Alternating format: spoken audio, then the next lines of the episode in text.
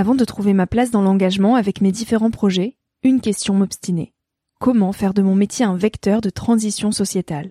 Comment avoir un impact et faire ma part au quotidien? Si vous écoutez Nouvel Oeil, vous vous posez certainement aussi ces questions-là. Et si j'ai choisi la Green Management School pour soutenir mon podcast, c'est parce que ça peut réellement vous aider à vous y retrouver.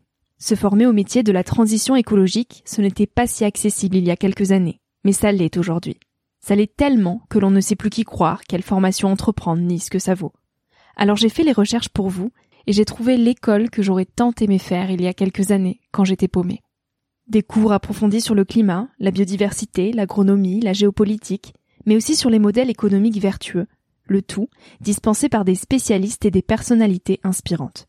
Créer un autre lendemain que celui qui s'annonce, c'est leur mantra, et derrière cette idée, la mission de Green Management School est de former de nouveaux managers capables de transformer les entreprises et les organisations de l'intérieur.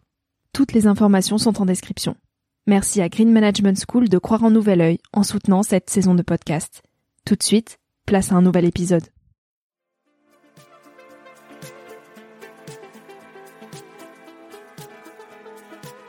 Hello, je suis Victoria et j'ai 24 ans. Chaque semaine, j'embarque mon micro jeune et je pars à la rencontre de personnes inspirantes pour poser mes questions sur ce qui fait nos vies, dans un monde où l'on se cherche et où on questionne notre avenir. J'espère qu'écouter le parcours et les conseils de ces personnes qui ont rêvé et osé faire de leur rêve une réalité t'aidera toi aussi à avancer d'un pied plus sûr dans la vie. Alors je t'invite à emprunter un nouvel œil pour regarder le monde sous un autre angle, pour te recentrer sur ce qui est essentiel et sur qui tu es pour t'aider à trouver ton chemin et surtout à oser.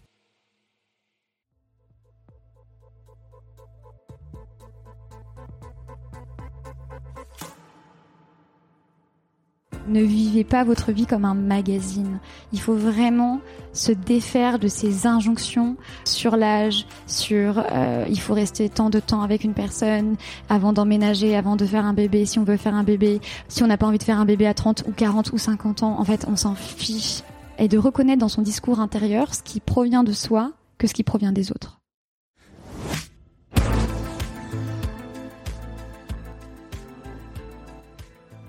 L'amour celui caché dans la nature, celui évident de sa famille, celui composé de notre entourage.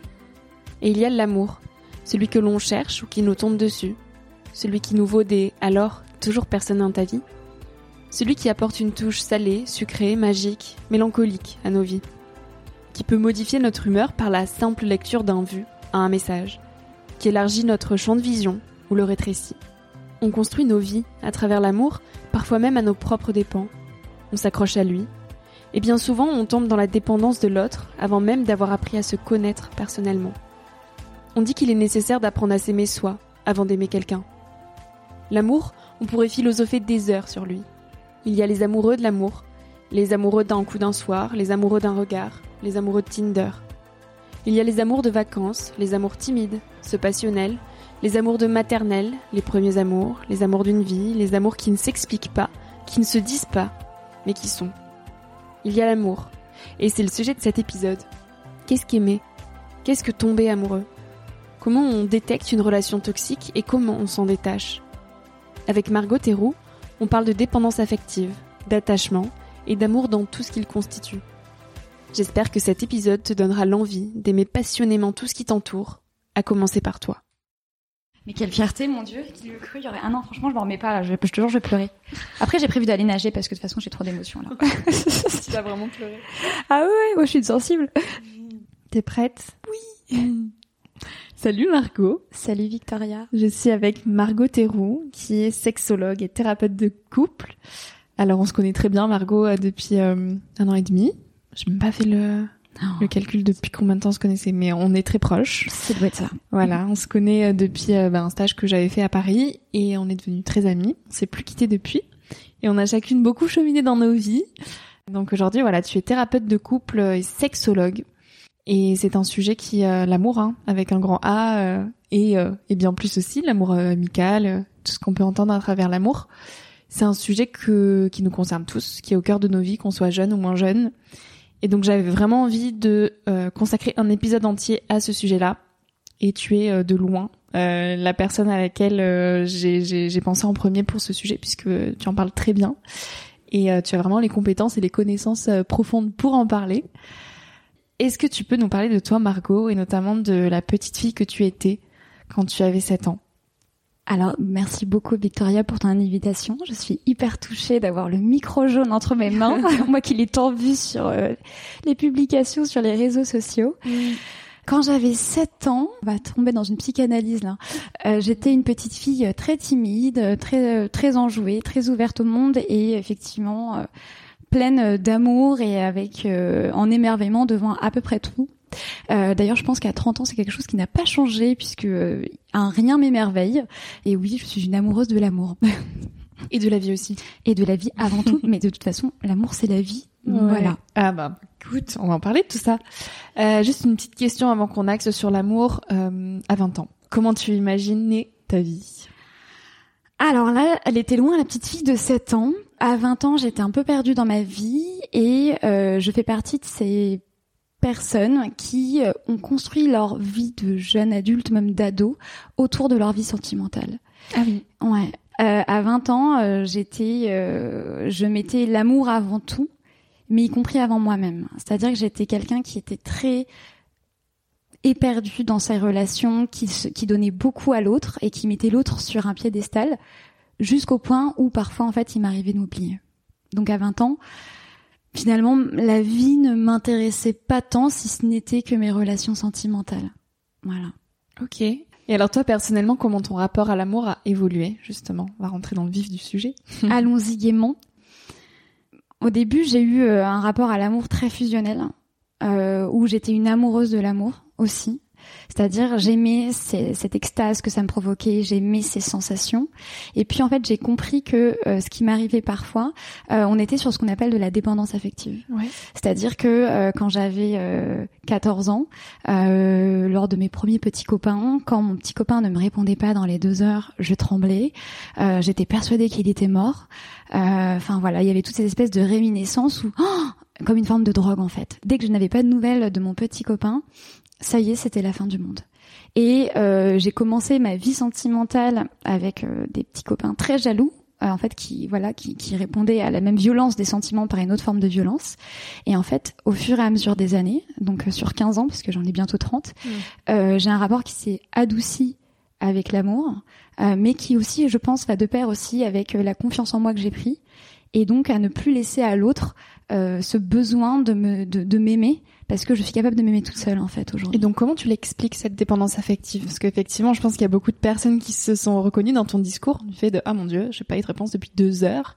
Je vais essayer de vulgariser au possible. Hein, euh, donc euh, je suis sexologue, donc pas psychanalyste, mais en tout cas voilà, je vais essayer de, de tracer les grandes lignes. Donc en fait, c'est ce qu'on appelle la théorie de l'attachement, qui était une théorie qui a été développée dans les années 70 par quelqu'un qui s'appelle John Bowlby, qui est un psychiatre et psychanalyste anglais. Et en fait, la théorie de l'attachement, elle est basée sur le fait que lors des premiers instants de l'enfant, euh, lorsqu'il arrive sur Terre, il va, besoin, il va avoir besoin de créer une relation de confiance avec ce qu'on appelle un caregiver. Euh, c'est un nom non genré et aussi qui ne parle pas de parents parce qu'il y a des enfants qui grandissent sans parents. Et donc avec ce fameux caregiver, euh, il va baser cette relation de confiance et c'est ce caregiver qui va être chargé de répondre à ses besoins émotionnels, affectifs, de le nourrir et de prendre soin de lui. Et basé sur cette relation avec ce caregiver, euh, en fait, ça va avoir des conséquences, des conséquences, pardon, sur tout le reste de notre vie, mm. puisque euh, finalement, la confiance va être le premier moteur de chaque relation, mais finalement qu'elle soit professionnelle, amicale, familiale et sentimentale. On y vient. Et donc, finalement, nos relations ne vont faire que rejouer ce qui s'est passé au cours de l'enfance. Mm. Donc, si on a eu la chance d'avoir un lien très fort avec un caregiver, bah, on va avoir une forme de sécurité émotionnelle qui euh, de suite va nous apporter de l'apaisement tout au long de notre vie. Et si à un moment donné on a manqué d'attention, de, de présence ou quoi que ce soit, il y a quelque chose qui va se rejouer dans chacune de nos relations. D'où l'importance de faire d'abord un travail personnel et d'apprendre à, à s'aimer soi euh, avant de, de s'engager dans une relation euh, sentimentale. Exactement. Alors ça, effectivement, c'est la théorie. Mm. Mais euh, franchement, déjà, j'ai envie de dédramatiser sur la question de, de la dépendance affective. on a besoin de cette relation fusion. Oui, idéalement, il faudrait qu'on fasse tous un travail sur soi, mais euh, c'est pas à la portée de tous financièrement, et puis même on n'en a pas tous accès. Aucun parent n'est parfait. Bien sûr. Donc, on a tous à un moment donné peut-être une petite, petite latence à ce niveau-là. Tu dis que la dépendance affective, ce n'est pas de l'amour, mais que c'est le report d'un manque. Ouais, exactement. Parce que il y a des fois on pense être amoureux et en fait on va plus être dans une forme de dépendance parce qu'il va pas y avoir cette espèce de sérénité. Après, il faut faire attention. Lorsque une relation va se construire, les premiers mois, il va y avoir l'amour fusion. Mhm. Et donc, on peut avoir l'impression que c'est la dépendance affective. Parce que c'est les premiers émois. On a besoin de cette fusion. On doit faire un avec l'autre. Voilà, c'est un plus un, ça fait un. Toi et moi, on forme on est voilà, on est une seule et même entité. Euh, j'ai besoin de te voir tout le temps, j'ai besoin de t'écrire tout le temps, euh, j'ai besoin d'avoir des relations sexuelles avec toi tout le temps, etc. Après, il y a l'amour passion qui va laisser un amour beaucoup plus doux. Et ça, en fait, ça arrive au bout de un an et demi, deux ans de relation. Et cet amour va se transformer. Et là, en fait, voilà, on va être sur quelque chose d'un peu plus vivable, on va dire. On va pouvoir un peu plus respirer. Par contre, si toutes nos relations, on est dans une forme de crise de manque, et là où, je vais vraiment insister, c'est vraiment sur la souffrance que ça crée. Mm. Parce que c'est une chose d'a- d'avoir cette espèce de besoin, mais si pareil, la personne face à soi ne répond pas à cette souffrance, c'est là où c'est problématique. Euh, une relation d'amour, c'est un échange. Mais si c'est quelque chose qui est unilatéral, ça va pas. Voilà. Et donc il y a vraiment cette, cette, cette, cette fin de non-recevoir qui est terrible à vivre, euh, qui est voilà quand je te réponds pas, quand je ne suis pas où est-ce que je suis. Enfin c'est voilà, ça peut être dramatique. Et donc toi, ce qui a euh, aidé ton cheminement par rapport à ça, tu nous disais, c'est d'avoir cultivé la confiance en, toi. En fait, quand tu as appris à te connaître et avoir confiance en toi, naturellement, t'es devenue moins dépendante affective. En quelques mots, qu'est-ce qui t'a aidé, toi, personnellement, à te faire grandir euh, individuellement? Alors de mon côté, ça a été tout un tas de de, de, de choses, mais je crois que la, j'ai eu quelque chose de très fort, c'est que après mes études, à 22 ans, je suis partie, j'ai quitté la France, j'ai quitté Paris, j'ai quitté mes amis, et je suis partie m'installer à Londres en partant de zéro. Mm. Et en fait, j'avais envie de me prouver à moi-même euh, de quoi j'étais capable. Et petit détail, mais j'étais tellement heureuse le jour où j'ai ouvert mon compte bancaire et qu'il y avait zéro euro dessus, parce que je me suis dit, il y a tout à construire. Ouais. Tu vois, c'est en mode euh, le monde est à moi. Alors bien sûr, Paris-Londres, c'est à 2h15 en Eurostar, mais enfin voilà, c'est un autre pays, une autre culture. Et en fait, le fait de me prouver à moi-même que j'étais capable de réaliser des choses, des grandes choses, de me construire une vie en partant de zéro, sans mes amis, sans mes parents, sans mes sans toutes mes petites doses d'amour du quotidien, euh, ça m'a permis vraiment de m'émanciper et d'assumer la femme que j'étais. Mm. Et donc après de construire des relations beaucoup plus saines, Beaucoup plus saine, beaucoup plus stable. euh, amicales aussi. Hein. J'entends par Ah, là, bien sûr, euh, exactement. Bah oui, parce qu'effectivement, tu l'as compris, vu que euh, mes relations sentimentales étaient le moteur de ma vie, bah j'accordais peu de place à l'amitié. Mm. Donc forcément, quand je suis arrivée à Londres, bah tu vois, les amis que je me suis créés à Londres, je les ai encore, etc. Et c'était il y a quelques années pourtant, tu vois. Mais on peut aussi tomber dans des formes de dépendance euh, avec des amis, en fait. Et oui, et ça rejoint effectivement euh, l'autre point, c'est que quand on parle d'amour, en fait, euh, la plupart des personnes pensent à l'amour d'un couple. D'ailleurs, je précise maintenant, euh, au cours de, de notre échange, Ouais. je risque de parler de partenaire. Quand je parle de partenaire, c'est un terme non genré. Hein, je peux parler d'hommes, de femmes, euh, voilà, de personnes qui s'identifient comme hommes ou de personnes qui s'identifient comme femmes. Euh, donc vraiment, mettez la personne que vous avez en tête derrière ce mot-là. Euh, mais c'est voilà, c'est un terme anglais que j'aime beaucoup et que j'ai décidé de franciser. écoute, c'est parfait. parenthèse terminée. Et donc effectivement, je te disais, on a tendance à parler de l'amour et de penser de suite à l'amour euh, euh, sentimental et du couple, mais en fait, euh, il y a L'amour est partout. L'amour est partout. L'amour se trouve absolument partout. L'amour de la vie. Pardon. Et l'amour de la vie. Exactement. Avec Ça peut être. L'amour est multiple tant dans sa nature que dans ses expressions. Euh, ça peut être nos amis, la famille, un groupe de musique, un instant de vie. Voilà. Et comment on gère l'amour? Parce que parfois ça peut être fort, justement, surtout quand on est énormément sensible. Je sais que le moindre petit sentiment ou même une rencontre, que ce soit là, je prends mon cas particulier, mais euh, je vais rencontrer quelqu'un dans un train, avoir une discussion avec cette personne et euh, de suite énormément m'attacher, que ce soit de l'amitié ou autre. hein. Et, et en fait, ça fait beaucoup à gérer. comment on gère tout ça, toutes ces relations, toutes- tous ces sentiments qu'on peut euh, et ces émotions qu'on peut avoir à longueur de journée Alors déjà, il faut déconstruire l'idée que l'amour ça se gère. Le terme gérer, c'est un terme qui est propre au monde économique. On gère une entreprise, on gère ses affaires, mais l'amour, c'est un sentiment. L'amour, c'est la vie. Donc on peut pas gérer l'amour. Comment on fait avec? Non mais c'est pardon, c'est important de c'est important de le dire parce que euh, déjà en fait finalement en disant ça, il y a une partie de la réponse. Clairement. Et euh, alors comment on, on fait? Ben, En fait, on accepte. En fait, on accepte que euh, l'amour c'est une émotion et que rien, il y a rien de pire pour une émotion que de lutter contre. Parce que quand on lutte contre une émotion, ça se transforme en frustration.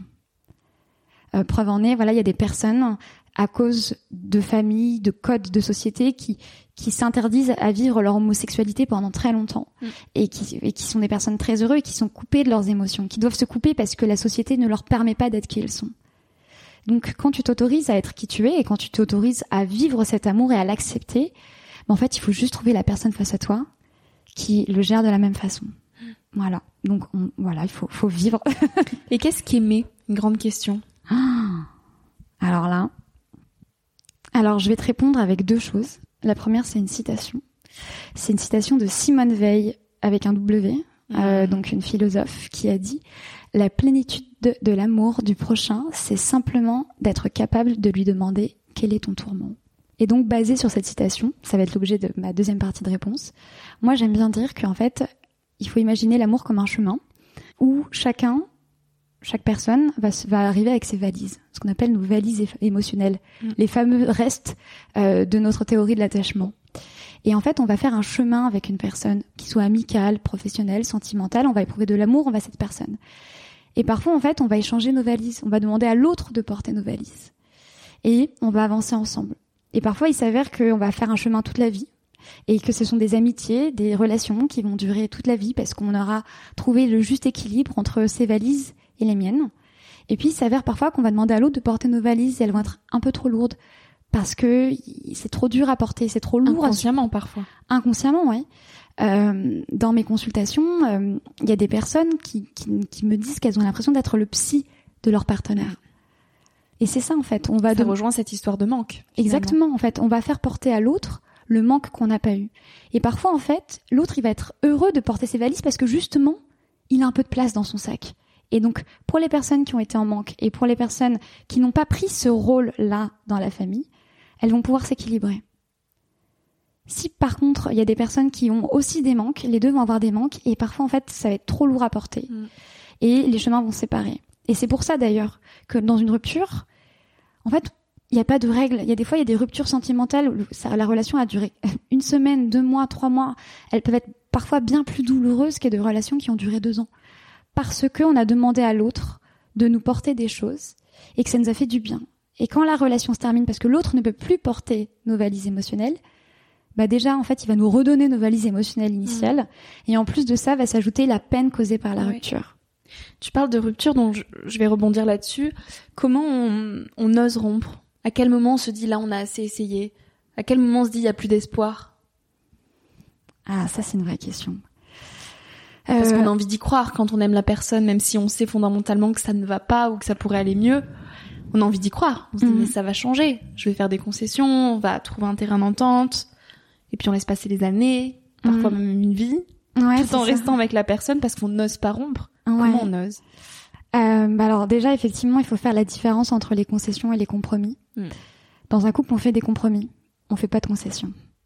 Quand on se renie soi pour faire plaisir à l'autre, ça renvoie à la question de la, de la fidélité. Dans un couple, en fait, on dit oui, il faut être fidèle. Oui, mais bien sûr, mais une fois qu'on a dit ça, quand on dit tromper c'est mal, on a tout dit. En fait, un couple, c'est une triple fidélité. C'est la fidélité à soi, c'est la fidélité à l'autre, et c'est la fidélité de soi et de l'autre qui va faire la fidélité du couple. Mm. Si je suis fidèle à moi, mais je ne suis pas fidèle à l'autre, je crée de la souffrance. Si je suis fidèle à l'autre, mais je ne suis pas fidèle à moi, en lien avec les fameux concessions, ça crée une dysfonction dans le couple. Il faut savoir que euh, l'amour protège du dégoût. Ok.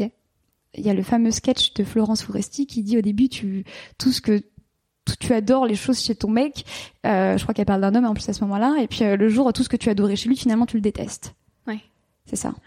Ces petites manies que tu adores au début chez ton partenaire, à la fin tu vas les détester. Et donc, euh, à partir du moment où il va y avoir cette, une forme de dégoût, mais ça peut pas être un, un dégoût du style ça me donne envie de vomir, mais juste ce rejet de l'autre dans ce qu'il est, dans ce qu'il fait, ça doit être un bon indicateur. Et parfois même tout va bien, il n'y a pas ce dégoût-là, au contraire, il y a encore l'amour passionnel, mais pour autant c'est malsain. Voilà, effectivement, après, Comment on tu- devient lucide par rapport à ça? C'est très compliqué, hein, parce qu'après là, on tombe dans des mécanismes d'emprisonnement psychologique. Mm. euh, avec les fameux pervers narcissiques. Alors Mm. attention, hein, c'est un vrai diagnostic. Euh, on a, c'est pas parce que quelqu'un nous fait du mal euh, qu'il ou elle est pervers narcissique ou pervers On entend un peu ce mot partout maintenant. quand Oui, même. c'est c'est une vraie, enfin c'est c'est c'est une vraie catégorie euh, sociale psychologique. hein. On est vraiment dans on est vraiment dans dans des dans des troubles psy euh, assez euh, assez marqués. Euh, mais en fait, à partir du moment où la question du respect n'existe plus, il faut partir. Il faut partir. Alors après, parfois, ça va être difficile hein, parce qu'on est dans des mécanismes à cause de cette fameuse dépendance affective Mm. qui est parfois très intense et, et qui du coup on est dans des mécanismes d'emprisonnement. Mais il faut pas rester seul. Et d'ailleurs, bon, les fameux pervers narcissiques généralement ils sont ils, ils isolent leurs victimes. Euh, et donc euh, les personnes se retrouvent seules parce qu'elles se sont coupées du monde. Mais il y a toujours des mains, il y a toujours des associations, il y a toujours des personnes parce que le, le point ultime de la violence, voilà, on le connaît tous. Qu'est-ce que tu aimerais dire aux personnes qui peut-être se disent, se contentent, se disent euh, là je suis dans une certaine relation, ça pourrait être mieux, mais finalement euh, c'est mieux que rien, et euh, qui quelque part osent pas être seules euh, et donc qui se contentent. Qu'est-ce que tu aimerais dire à ces, ces personnes-là? Qui savent peut-être au fond d'elles qu'elles méritent mieux ou pas d'ailleurs, qu'elles savent peut-être pas, mais qui se disent bon, au moins j'ai quelqu'un quoi, et puis il faut bien quelqu'un donc euh, on, on, on verra. Alors, comme tu le sais, j'ai 30 ans. Du coup, ces réflexions-là, c'est des choses que j'entends fréquemment dans mon entourage proche ou moins proche. Mm. Et euh, j'ai envie de, déjà, j'ai envie de dire à ces personnes, vous méritez le meilleur. Vous, enfin voilà, vous méritez le meilleur et euh, ne vivez pas votre vie comme un magazine. Il faut vraiment se défaire de ces injonctions euh, sur l'âge, sur euh, il faut rester tant de temps avec une personne, avant d'emménager, avant de faire un bébé, si on veut faire un bébé, euh, ou alors si on n'a pas envie de faire un bébé à 30 ou 40 ou 50 ans, en fait, on s'en fiche, c'est pas grave. Il faut vraiment déjà se défaire de ces injonctions genrées et d'apprendre en fait et de reconnaître dans son discours intérieur ce qui provient de soi que ce qui provient des autres. Oui, tu parlais tout à l'heure de, enfin, je parlais de gérer l'amour et, et ça t'a fait tiquer, mais il y a ça aussi, c'est qu'il y a une certaine course à être en couple, quoi. C'est, oh, tu as tel âge, mais euh, mais toujours personne. Mais euh, ok, l'horlo- l'horloge biologique. Ouais. Puis c'est une des premières questions en société qu'on nous pose de, alors le petit copain ou la petite copine. euh, Ouais, c'est ça. Et moi, j'attends vraiment le jour où, en fait, on va nous poser la question, alors tes amis? Mm. Tu vois, on dit t'as personne. Bah non, en fait. Faut arrêter ce discours de se dire c'est pas parce que tu n'es pas en couple que tu n'aimes pas, que tu ne vis pas. Parce qu'encore une fois, on est dans cette société qui est teintée de, voilà, où le mariage, ou le couple, c'est, euh, c'est ce qu'il y a de plus sacré. Mais non, c'est pas ça ce qui est sacré. L'amour est sacré. Pas le couple. Mm. Il faut vraiment faire la différence entre les deux. On ne peut pas vivre sans amour. On est des êtres sociaux, on en a besoin. Mais cet amour, on le trouve avec les autres, en passant des bons moments, euh, en écoutant de la musique. L'amour est une émotion. Moi, il y a des fois, en écoutant des chansons, ça me fait pleurer. Ou en regardant la nature. Ou en regardant la nature, comme tu le fais si bien. tu vois, je pense que cet été, tu as dû ressentir tellement plus d'émotions quand tu étais sur ta planche, sur tes vagues Biarritz, Ouais. que euh, Et mon bah, potager aussi. avec ton potager, avec ce lien avec la nature, Mm. parce que tu l'aimes profondément et tu vis ça dans tes tripes, plutôt que je ne sais, je ne sais, enfin plutôt, enfin j'ai pas envie de comparer, tu vois, mais plutôt qu'un qu'un autre moment, tu vois. Mm. L'amour est une émotion, c'est un, enfin c'est l'expression, enfin l'amour est un sentiment. Donc Et alors comment on se positionne par rapport au regard des autres? On s'affirme et on se lâche la grappe. Vraiment, tu vois, ça revient sur cette histoire de confiance en soi. On assume ses choix, euh, on assume qui on est et on se, on dédramatise. J'aime bien dire cette phrase, c'est ok. C'est ok de euh, d'être perdu dans son orientation sexuelle à 20 ans, à, à 30 ans, à 50. C'est ok de s'en rendre compte à 50 ans. Tout comme c'est ok de vouloir se marier à 20 ans si on pense qu'on est avec la bonne personne. À partir du moment où il y a le respect, à partir du moment où il y a du consentement, à partir du moment où on ne souffre pas et où on ne fait pas souffrir, tout va bien. Chacun à son rythme. Chacun son rythme. Tu vois, ce qui est intéressant, c'est qu'en sexologie, la question de la normalité revient très souvent Mm. durant mes consultations. Est-ce que c'est normal si euh, je fais l'amour une fois par semaine, une fois par mois? Moi, je leur dis, la normalité n'existe pas. Tant qu'encore une fois, tant qu'il y a le respect, le consentement et le, enfin voilà, le respect de soi, le respect de l'autre et le respect de son timing aussi. Voilà, il y a un temps pour tout dans la vie. Et mon timing n'est pas ton timing. Voilà. Donc, pardon, je suis partie très loin, mais non, mais cette question de normalité est hyper importante, même le sens même d'aimer. Est-ce que c'est normal d'aimer? Tu vois, il y en a qui culpabilisent à l'idée même d'aimer. Après, ce qui est intéressant, c'est pourquoi ils culpabilisent à l'idée d'aimer, tu vois. C'est encore une fois, l'amour est partout. Et euh, bah, comme effectivement, il y en a parfois qui vont se dire ah là là, euh, j'ai 20 ans, 25 ans, 30 ans, j'ai jamais été en couple, etc. Bon, ok, soit. Mais est-ce que euh, t'as déjà ressenti de l'amour? Pas de l'amour envers quelqu'un, pas que, mais est-ce que t'as envers tes amis? Est-ce que tu, tu chéris ces moments? Est-ce que tu t'aimes toi? Est-ce que tu t'autorises à aimer? Est-ce que tu, tu vois, on revient à la confiance. Est-ce que Mm. tu te considères comme être une bonne personne digne d'amour? De tes amis, de tes proches? C'est Euh, quoi l'amour de soi? L'amour de soi. C'est la base déjà. Ouais, déjà, tu vois, ça me paraît tellement évident que j'en, perds mes mots. Euh, mais tellement évident, mais pas tant si évident que ça finalement. Euh, en fait, l'amour de soi, c'est s'accepter dans son entièreté, dans son corps, dans sa tête, et être dans l'alignement de ses choix de vie. On peut pas être bien en couple si on n'est pas bien dans ses baskets. Ça, c'est hyper connu. c'est limite bateau ce que je suis en train de dire, mais, mais c'est vraiment cet, ami- cet alignement genre corps, tête, cœur, tu vois. Mm, mm.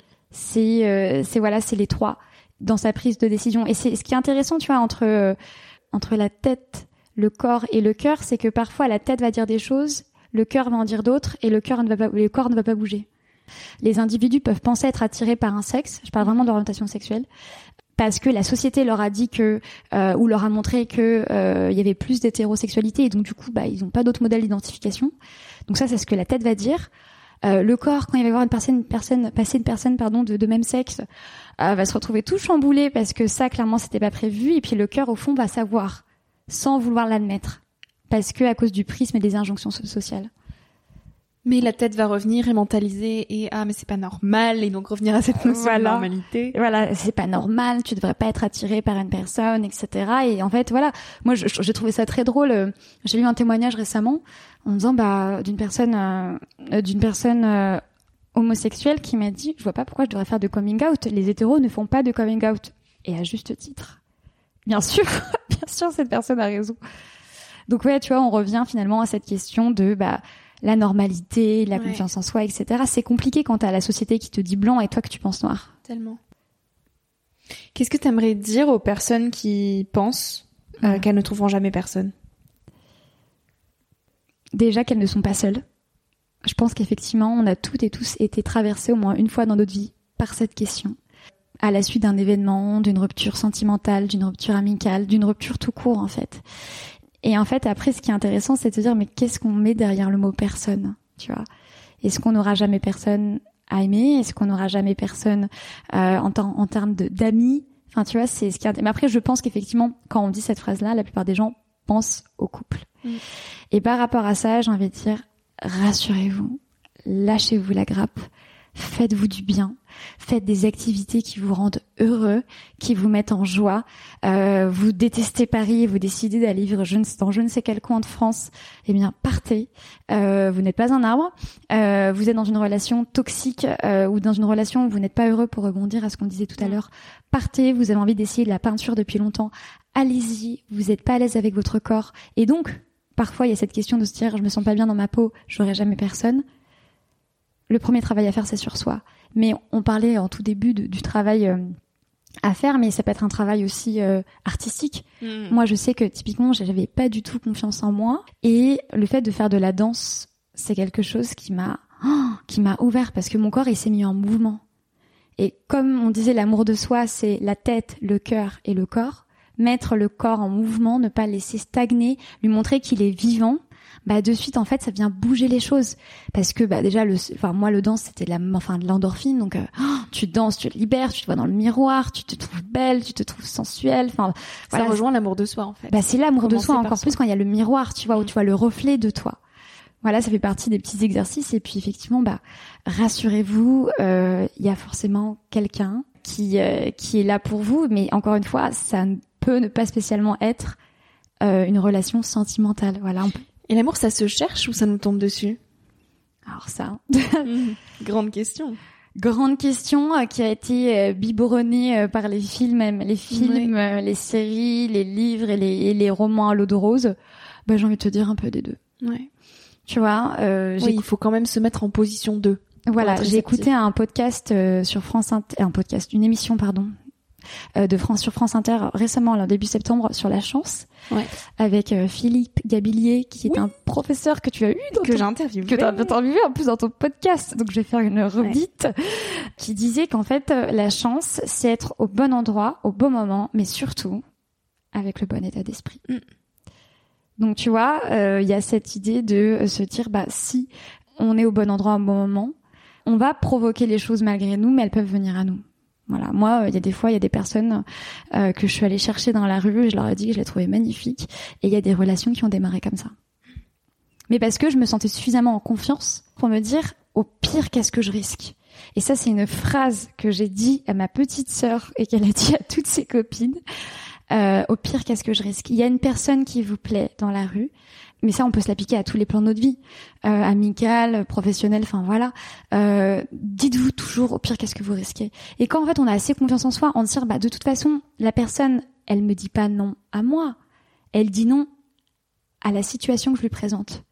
Et ça, faut vraiment faire la différence parce que quand tu te fais larguer littéralement ou quand tu as une rupture amicale euh, qui est toujours très douloureux, hein, les deux sont, sont un de trois sont autant douloureux l'un que l'autre, euh, on a l'impression que la personne, euh, elle dit non à qui on est profondément. Ça rejoint l'accord Toltec, ne rien prendre personnellement. Exactement. Et en fait, non, elle ne dit pas non à nous, elle dit non à la situation et conditions.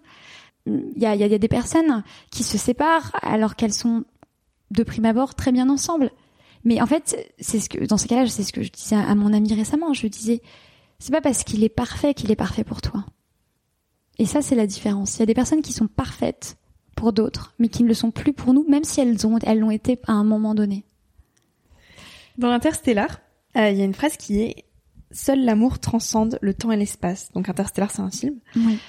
Euh, Est-ce qu'on peut être pleinement heureux sans amour de l'autre? Alors si dans l'autre tu mets euh, toutes les personnes qui composent ton univers, non, je pense pas. Je pense que la solitude tue. D'ailleurs, la solitude tue. Euh, il suffit de regarder voilà les personnes âgées euh, quand elles sont on l'a vu c'est dramatique avec le Covid mais les personnes âgées qui étaient isolées elles ont perdu ce lien social et euh, peut-être qu'elles auraient dû vivre encore quelques années et en fait elles sont parties beaucoup plus tôt parce que le lien n'était plus.